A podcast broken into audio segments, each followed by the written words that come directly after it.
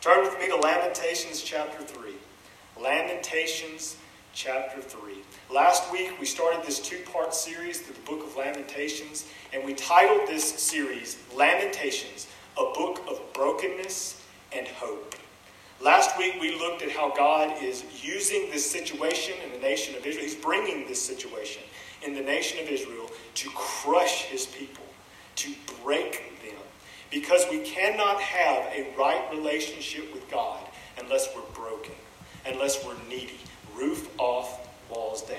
But this is not just a book of brokenness, this is a book of hope. God does not just want his people to be broken, he wants his people to be characterized by a living hope. That's what 1 Peter chapter 1 says, that God has given us a living hope. And we see this in the book of Lamentations. Last week, in Lamentations chapter 2, we saw that as the people were broken, they called out to God. And they said, God, we're putting our hope in you to rescue us and to save us. And now, what we have in chapter 3 is really the climax of the book. In Hebrew writing, many times, they would put the climax or the main point in the middle of the verse or the middle of the paragraph or in the middle of the entire book. And everything around it just kind of builds up to that middle point. And I believe that Lamentations chapter 3 is really the climax of this entire book. You have brokenness and you have sorrow on both sides of this chapter. But in the middle of this book, the tent peg of this book is an everlasting, living hope. I believe God wants us in the middle of this time of suffering to be a people of hope. Let me tell you something about the book of Lamentations that I didn't get to get to last week. Um, the book of Lamentations is made up of five poems. We have it in our Bibles as five chapters.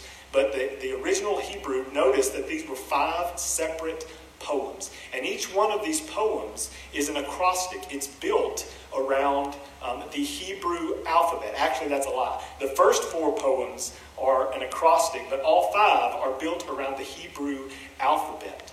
Um, and what an acrostic is, you know, it's acrostic like scuba. Scuba is an acrostic. It means self-contained underwater breathing apparatus. Self-contained underwater breathing apparatus. Each one of those letters has a little phrase that goes with it. Well, the, each of the first four chapters of the book of Lamentations is broken up into either 22 verses or 22 sections of verses. There are 22 letters in the Hebrew alphabet, and each verse or each section of verses begins with the next letter of the Hebrew alphabet. So each one goes from the first letter of the Hebrew alphabet to the last one of the Hebrew alphabet. And your Bibles may have that indicated somewhere in there. So, uh, scholars say there are several reasons for this.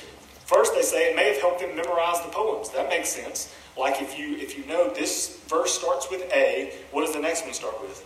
B. So if you get stuck, you know, okay, well I know it starts with B, so then I move to the next one. But most scholars believe there's a deeper meaning to it than that. The Hebrew alphabet, when it was written out in totality to the Hebrews, it represented a completeness.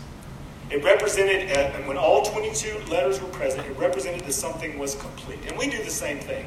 If I tell you, I'm going to cover this from A to Z, when I tell you that I'm going to cover this from A to Z, what do I mean? I'm going to completely cover it.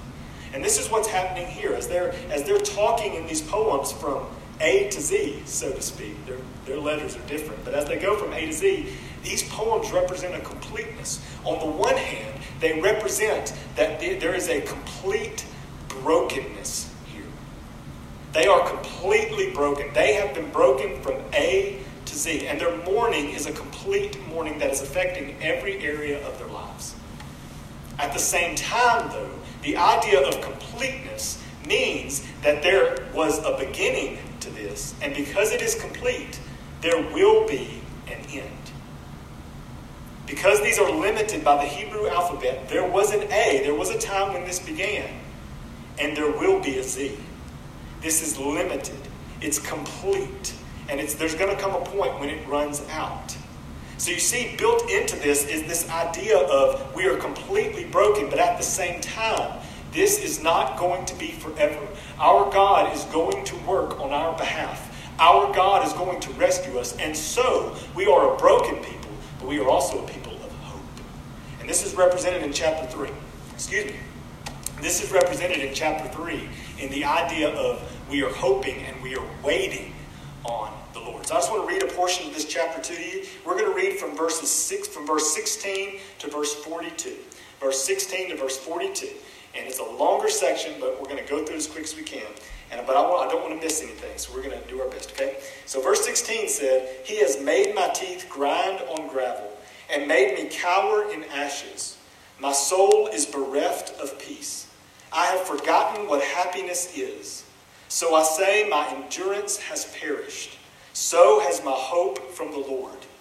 Remember my affliction and my wanderings, the wormwood and the gall. My soul continually remembers it and is bowed down within me.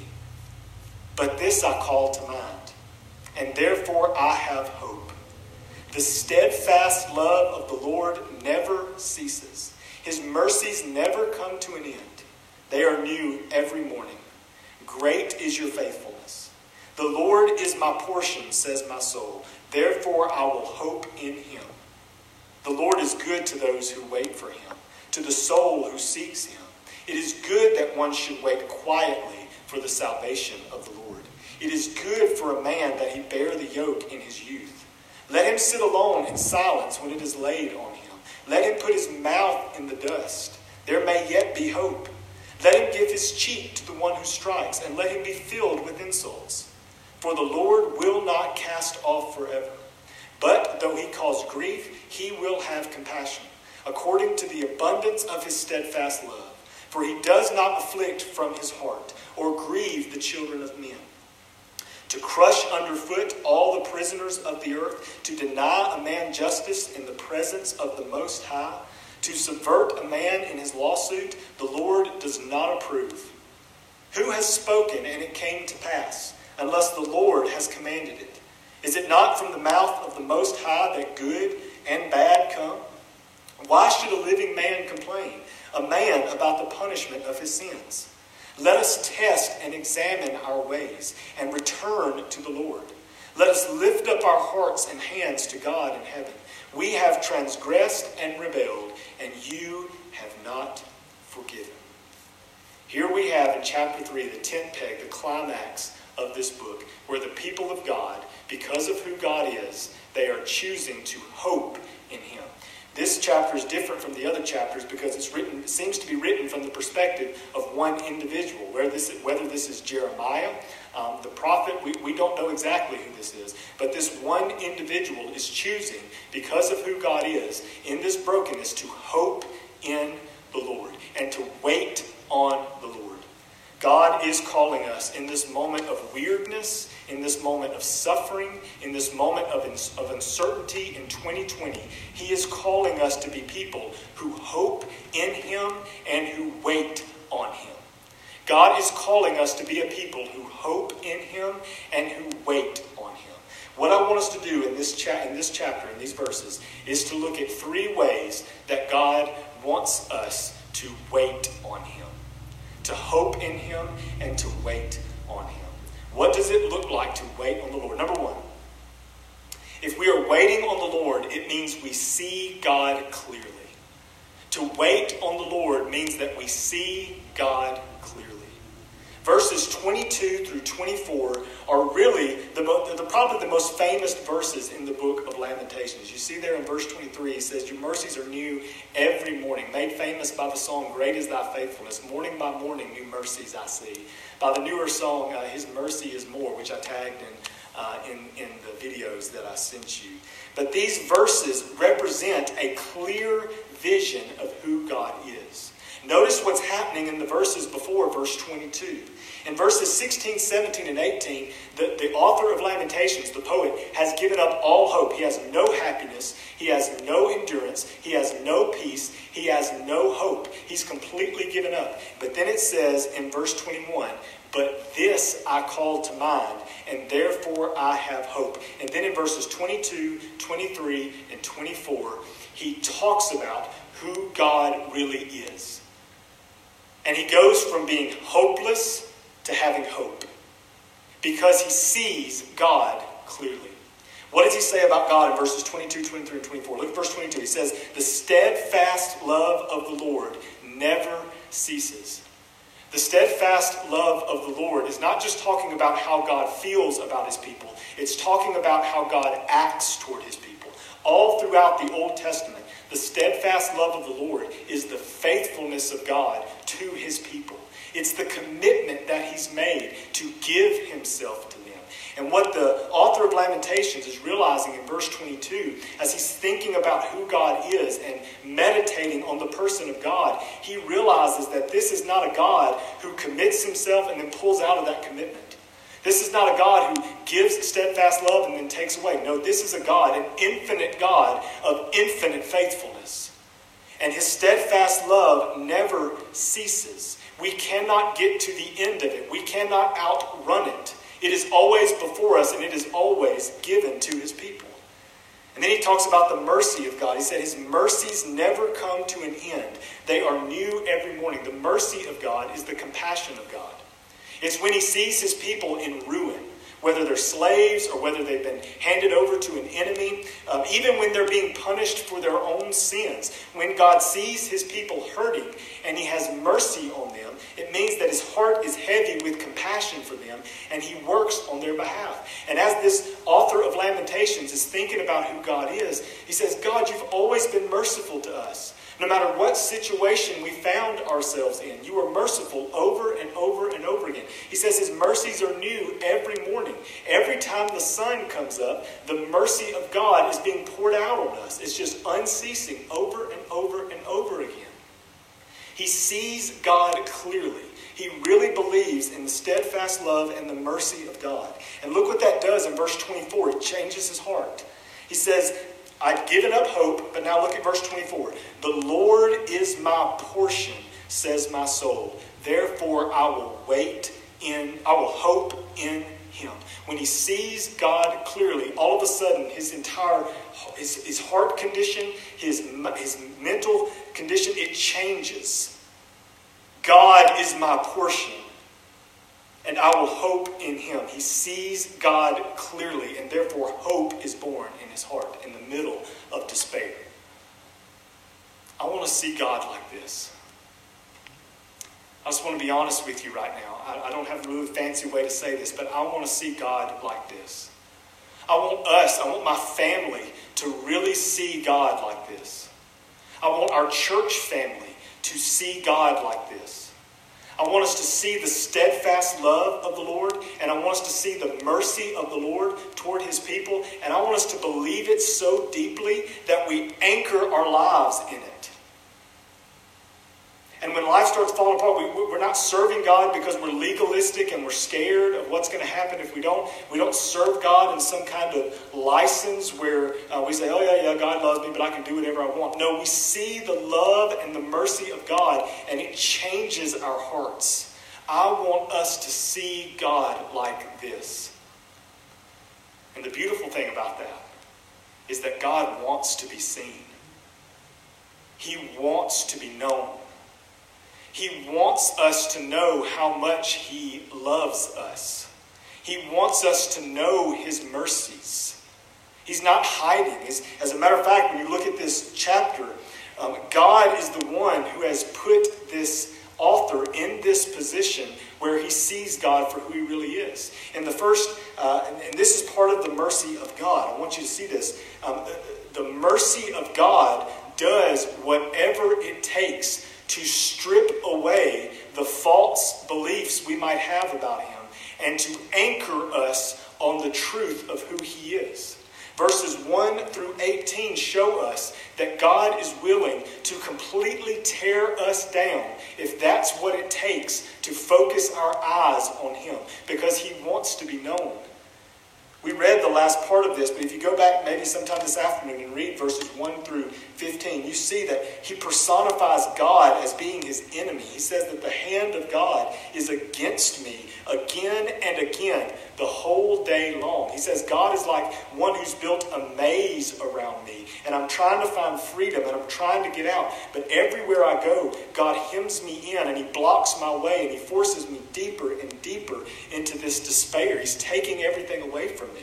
He says, God is like a wild beast that savagely tears me apart, waits on me, hides, and then when he sees me, pounces on me and tears me apart. He says, God is like a hunter that skillfully tracks me, and then he takes his bow and he shoots the perfect shot into my kidneys. And he says, It takes me down. God has done this to me over and over and over again. But this is what I want you to see.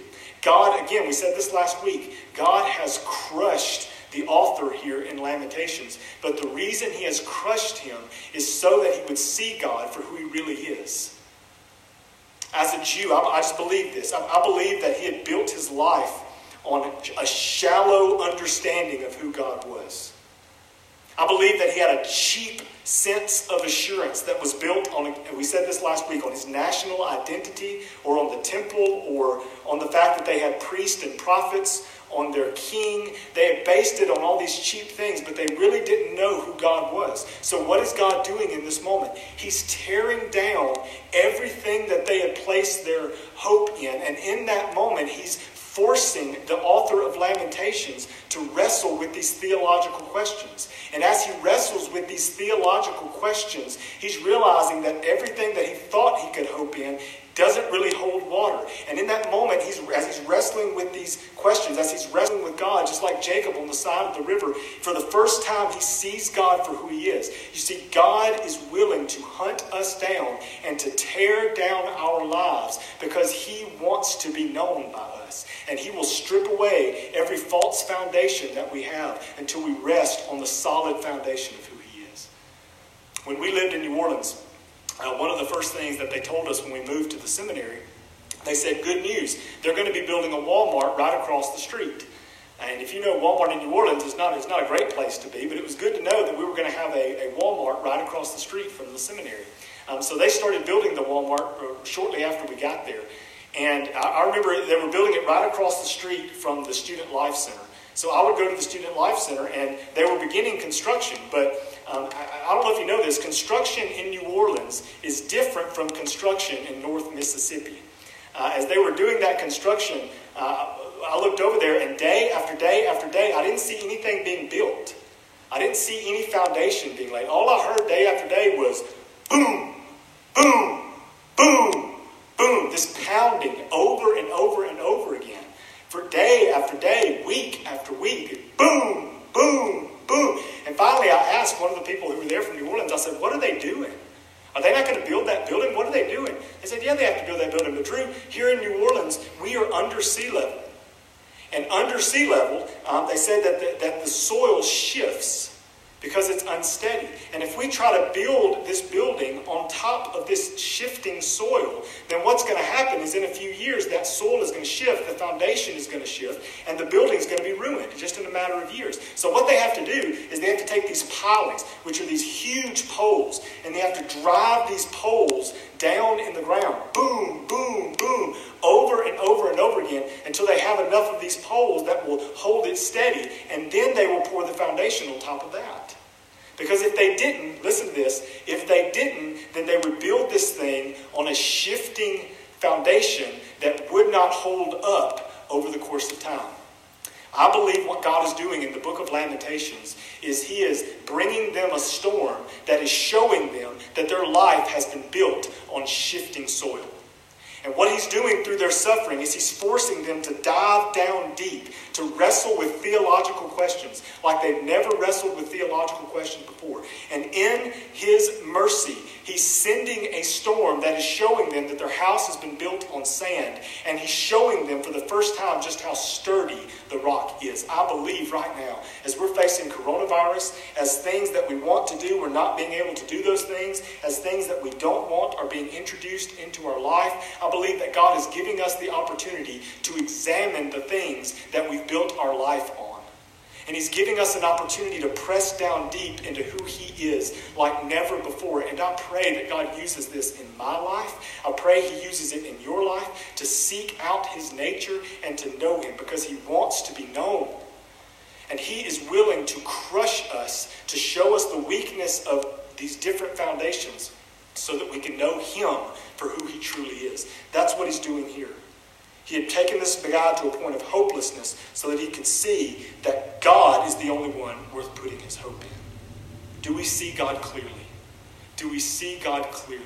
To the point where our heart is saying, You are my portion. If not, now's a great time to seek Him. So to wait on the Lord means that we see God clearly. Secondly, to wait on the Lord means that we trust God completely. To wait on the Lord means that in the middle of our suffering, we see God clearly, and that keeps us anchored in who He is. But secondly, we trust God completely. Look what He says again in verse 24 The Lord is my portion. That's saying that if all I get is the Lord, that's okay with me. If I don't have any land, if I don't have any family, if I have the Lord, if I don't have any money, all I need is the Lord. Let Him be my portion, and that is okay with me. He says, The Lord is my portion, therefore I will hope in Him. I'm not going to seek any other wisdom. I'm not going to seek any other security. I'm not going to seek any other joy. I'm going to set my hope in the Lord. He is my portion. I am trusting Him fully. Again, I see Him for who He is, and that's making me trust in Him completely.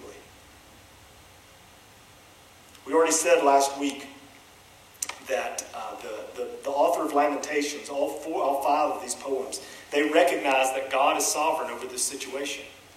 They recognize that God is in control. This suffering is in their life, not by accident, but because God has brought it into their life. So, what the, what the author of Lamentations is saying right here is that God, you are the one who's bringing this situation into my life. And therefore, since you are the one who's in control of my life, I'm going to sit here and I'm going to wait until you work out your plan in my life. God, I trust you. Bring whatever you want to bring into my life. God, take away whatever you want to take away out of my life. I'm trusting in you. I'm hoping in you. And he represents this over the next few verses, this complete trust. He represents this by talking about a position of submission. Verses 25 through 39 represent, it's a block, and we're not going to go through it line by line, but it represents a position of submission underneath God's sovereignty in their life. Notice what he says about this position. We read it just a second ago. But first off, he, he talks about this position of submission as a position of silence. It's a position of being quiet, to trust in the Lord completely. He pictures it as being silent under the Lord's leadership in his life. Look what he says in verse 26. It says, It is good that one should wait quietly for the salvation of the Lord. It says in verse 27, It is good for a man that he bear the yoke in his youth. Let him sit alone in silence when it is laid on him. To be quiet and to be silent is a sign of submission. Think about this. If a yoke, a yoke was put on an animal in order to lead that animal in order to take that animal where you wanted that animal to go. If God has put a yoke on our backs, God has sovereignly placed this situation on our shoulders, that means that He's the one in charge. To have that yoke silently means that we're not raising our voice to complain about the direction that He's taken us in life. It means that we're not raising our voice in arrogance, trying to tell God what direction we think He needs to take us. It means that we're not filling up our prayer life with God, I think you should do this, this, and this. No, to receive the yoke in silence means, God, you know more than I do. God, you are my portion. You've given me this yoke, and wherever you want to lead me, God, I am submitting my life to wherever you want to lead me. He goes further with this. It's not just in silence, but again, it's a picture of humility. He talks about receiving the yoke um, which is a picture of submitting to someone that's leading you. But then look how he looks at this. Look what it says in verse 29. In verse 29, he says, Let him put his mouth in the dust. There may yet be hope. And then verse 30, he says, Let him give his cheek to the one who strikes, and let him be filled with insults. This is a position of humble submission. To put your face in the dust. Um, that means, God, I am not going to try to exalt myself. God, you have laid this on me, and it has put my face in the dust. That's how broken and that's how lowly I am. But God, you are my portion. I'm not going to try to exalt myself. God, I'm going to wait for you. God, people are slapping me on the face. God, people are tr- insulting me. But God, this is part of your plan for my life. So I'm not going to try to defend myself. I'm not going to try to push my way out of this. God, this is what you're bringing on me. So I'm going to submit to this. I'm going to humble myself. And in your good time, you will bring me out. God, I trust you to rescue me from this when it is your time. This characterized um, the life of David. Um, if you've read the story of David, you know this. David was anointed king, but when he was anointed king, he wasn't made king automatically. Remember this? Saul was king. God had appointed Saul to be king, and Saul hated David. Saul tried to kill David. Multiple times he tried to kill David. So David fled, he fled, he fled from Saul. And when he's in the wilderness, if you know the story, there were multiple opportunities that David had to take Saul's life. Think about this. David had been anointed king. Saul was an evil man that was trying to kill him, and he had multiple opportunities to kill Saul. But what did he do? He refused to do it. He refused to raise his hand against uh, this man who was trying to kill him. Why? He says, Because I trust in God. In God's timing, he will lower Saul and he will raise me up. And that's exactly what happens in the story. God, I'm submitting to your timeline. I'm humbly submitting to your timeline.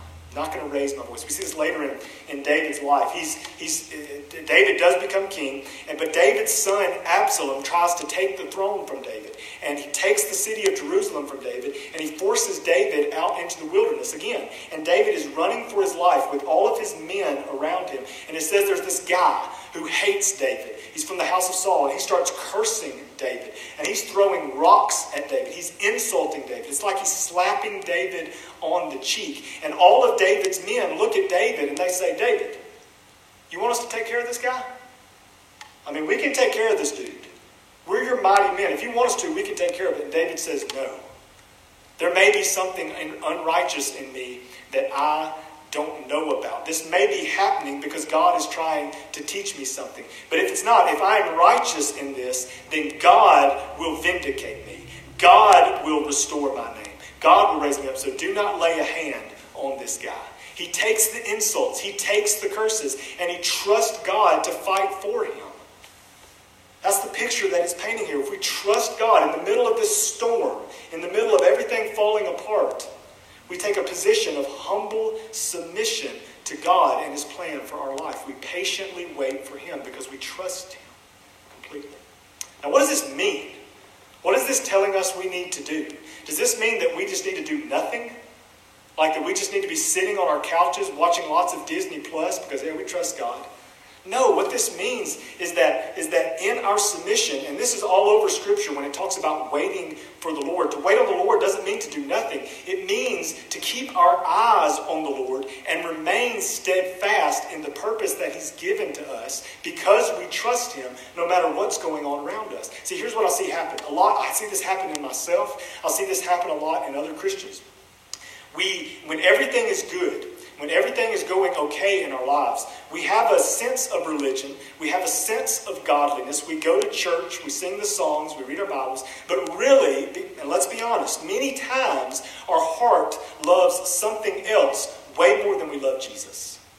I don't know about you, this happens to me all the time, but I care about something else way more, whether it's a hobby, or whether it's sports, or whether it's my career, or whether it's um, just being healthy. There's, there's something else that I'm holding on to.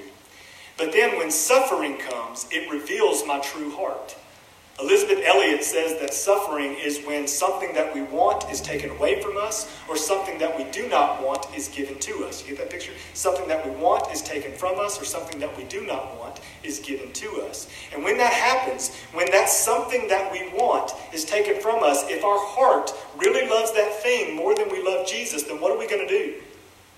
We're not going to remain steadfast in the Lord we may turn away from God in order to pursue that thing as we see that thing being taken from us. Right now, I can't help but think, I was thinking the other day um, about everything that people are losing in the middle. Of people are losing their jobs. People are losing their health. People, a lot of seniors in high school are losing their senior year. Athletes are losing an entire season that they've trained years for.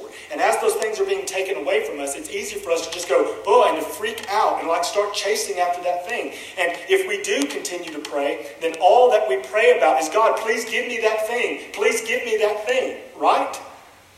Or if something bad is brought into our life, if that diagnosis comes into our life, or the loss of a loved one comes into our life, all of a sudden our eyes are taken off of Jesus and it just focuses on that thing. And we say, if we do pray, then we say, God, get this thing out of my life. Get this thing out of my life. Get this thing out of my life. And that's all that we're consumed with.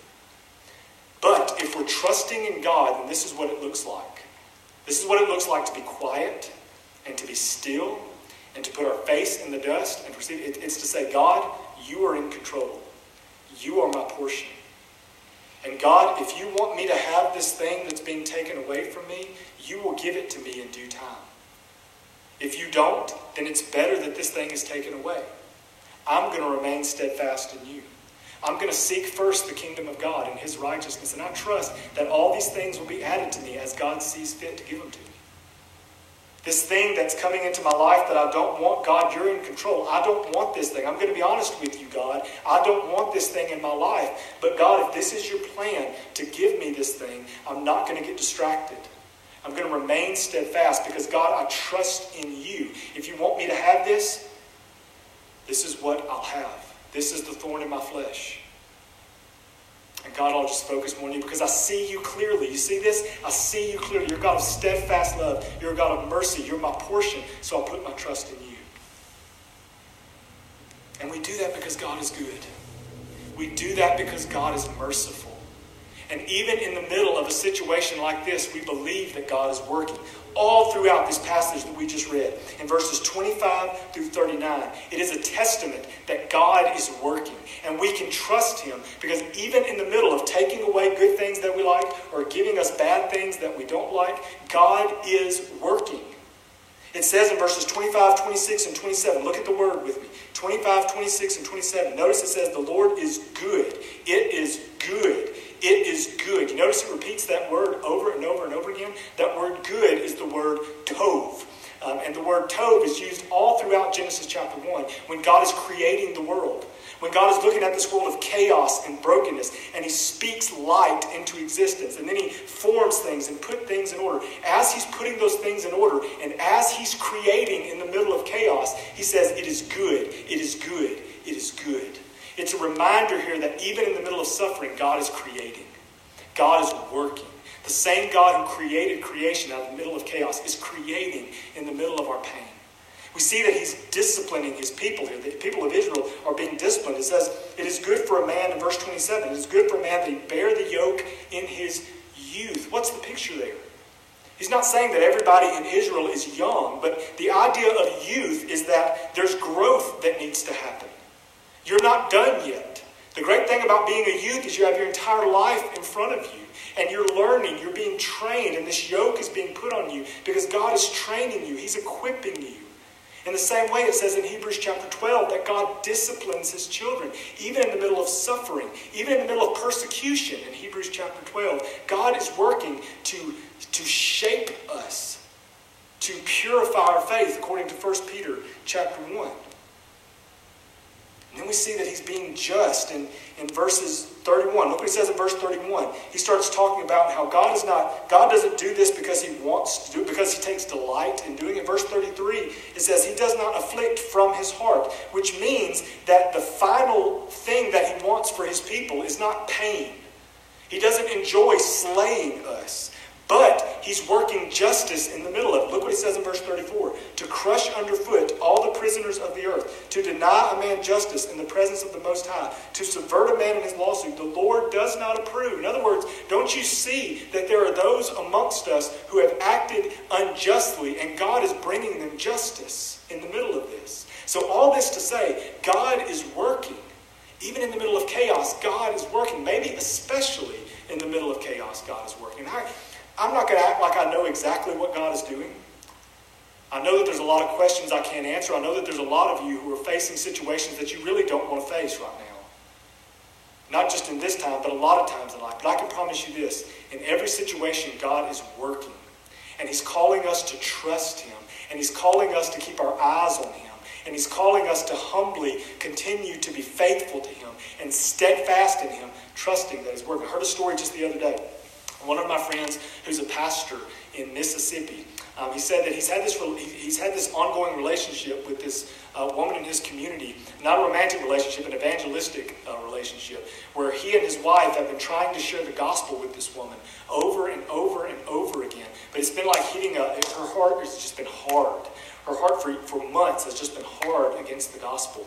But during this time of COVID 19, I don't know if there was sickness in her family or she started showing symptoms, but she was put into extreme quarantine. She couldn't talk to anybody. She couldn't be, well, she could talk on the phone, but she couldn't be around anybody. Um, she had to be in a part of the house where none, none, of the rest of her family could touch her. She was in extreme quarantine. And my friend said that in this time, uh, she started reaching out to him. And she started telling him about these questions she was having about life and death. And he began to perceive that she was being convicted of her sin, even especially because of everything that we're going through right now. And she was convicted of her need of a Savior. So my friend Corey shared the gospel with her. And just the other day, this week, for the first time in her life, she turned from her sin and she placed her faith in Jesus Christ as the Lord and Savior of her life. Praise God that God is still working. He is working in the middle of our suffering, and He's asking us to trust Him. He's asking us to continue to look to Him as our God, to continue to wait on Him, and to continue to be steadfast in the work that He's given us to do because He is working. He's working in us and He's working around us. So it means to wait on God means to see God clearly. It means to trust God completely. And finally, it means to turn to God contritely. See God clearly, trust God completely, turn to God contritely. Yes, I use that word because it started with C, just like the first two. But contrite, what does it mean to be contrite? To be contrite means to be broken. Again, it means to be honest about our sin and our need for God's forgiveness. Part of what he's telling Israel to do in chapter 3 is he's calling them to repent. He's calling them to confess their sinfulness to God. Now, this last point, I want to let you know, I'm speaking specifically to those who have never confessed their sin and placed their, placed their faith in Jesus Christ. Whether you're a guest with us today listening in or whether you're a church member, but in your heart, you know you've never realized your need for Jesus. You've never openly confessed your sinfulness to Jesus. And you've never turned your life over to Jesus. I'm talking to you. Or if you're a church member who you, you've had a relationship with Jesus, but you're walking in sin right now and you're just trying to cover it up. You're living in rebellion. I want you to know I'm talking to you right now. The author of Lamentations is talking to us. Look at what he says in verse 40. There's two steps to turning to God contritely. Two steps. Number one, we must honestly confess our sin. If we're going to turn to God contritely, we must honestly confess our sin. Look what it says in verse 40. He says, Let us test and examine our ways. That means let's be honest.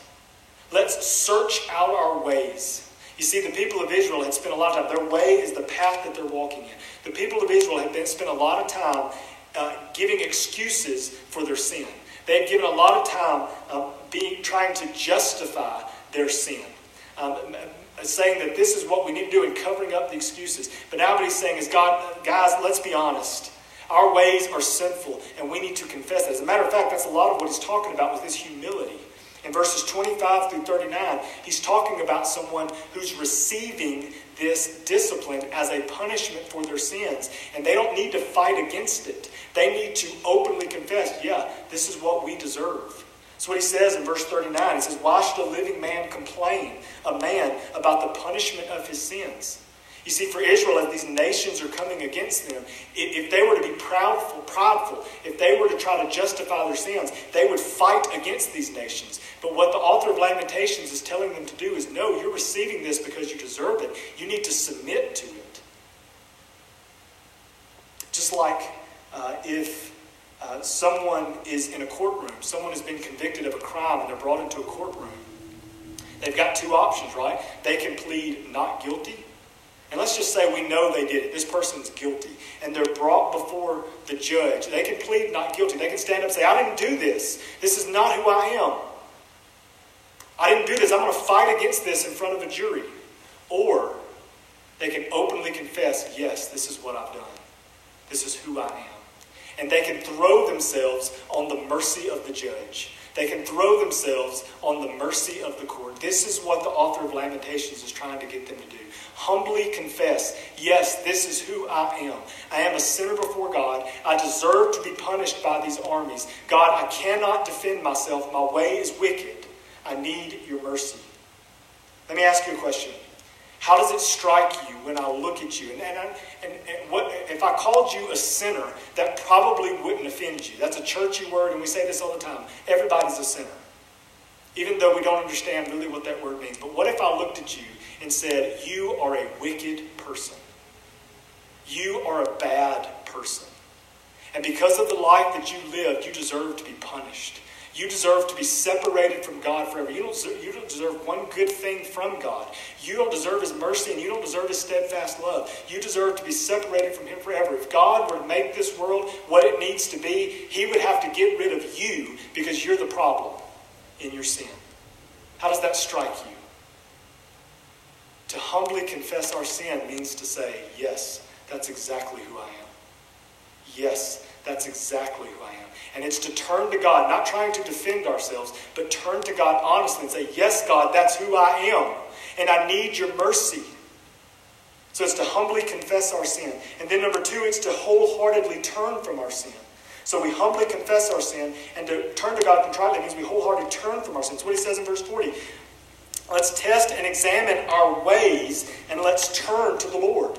Let us lift up our hearts and hands to God in heaven. Let's worship Him. Our way has been going away from the Lord. Now let's turn from it and let's give our lives to the Lord. There is no right relationship with God without turning from our sin and turning to Him.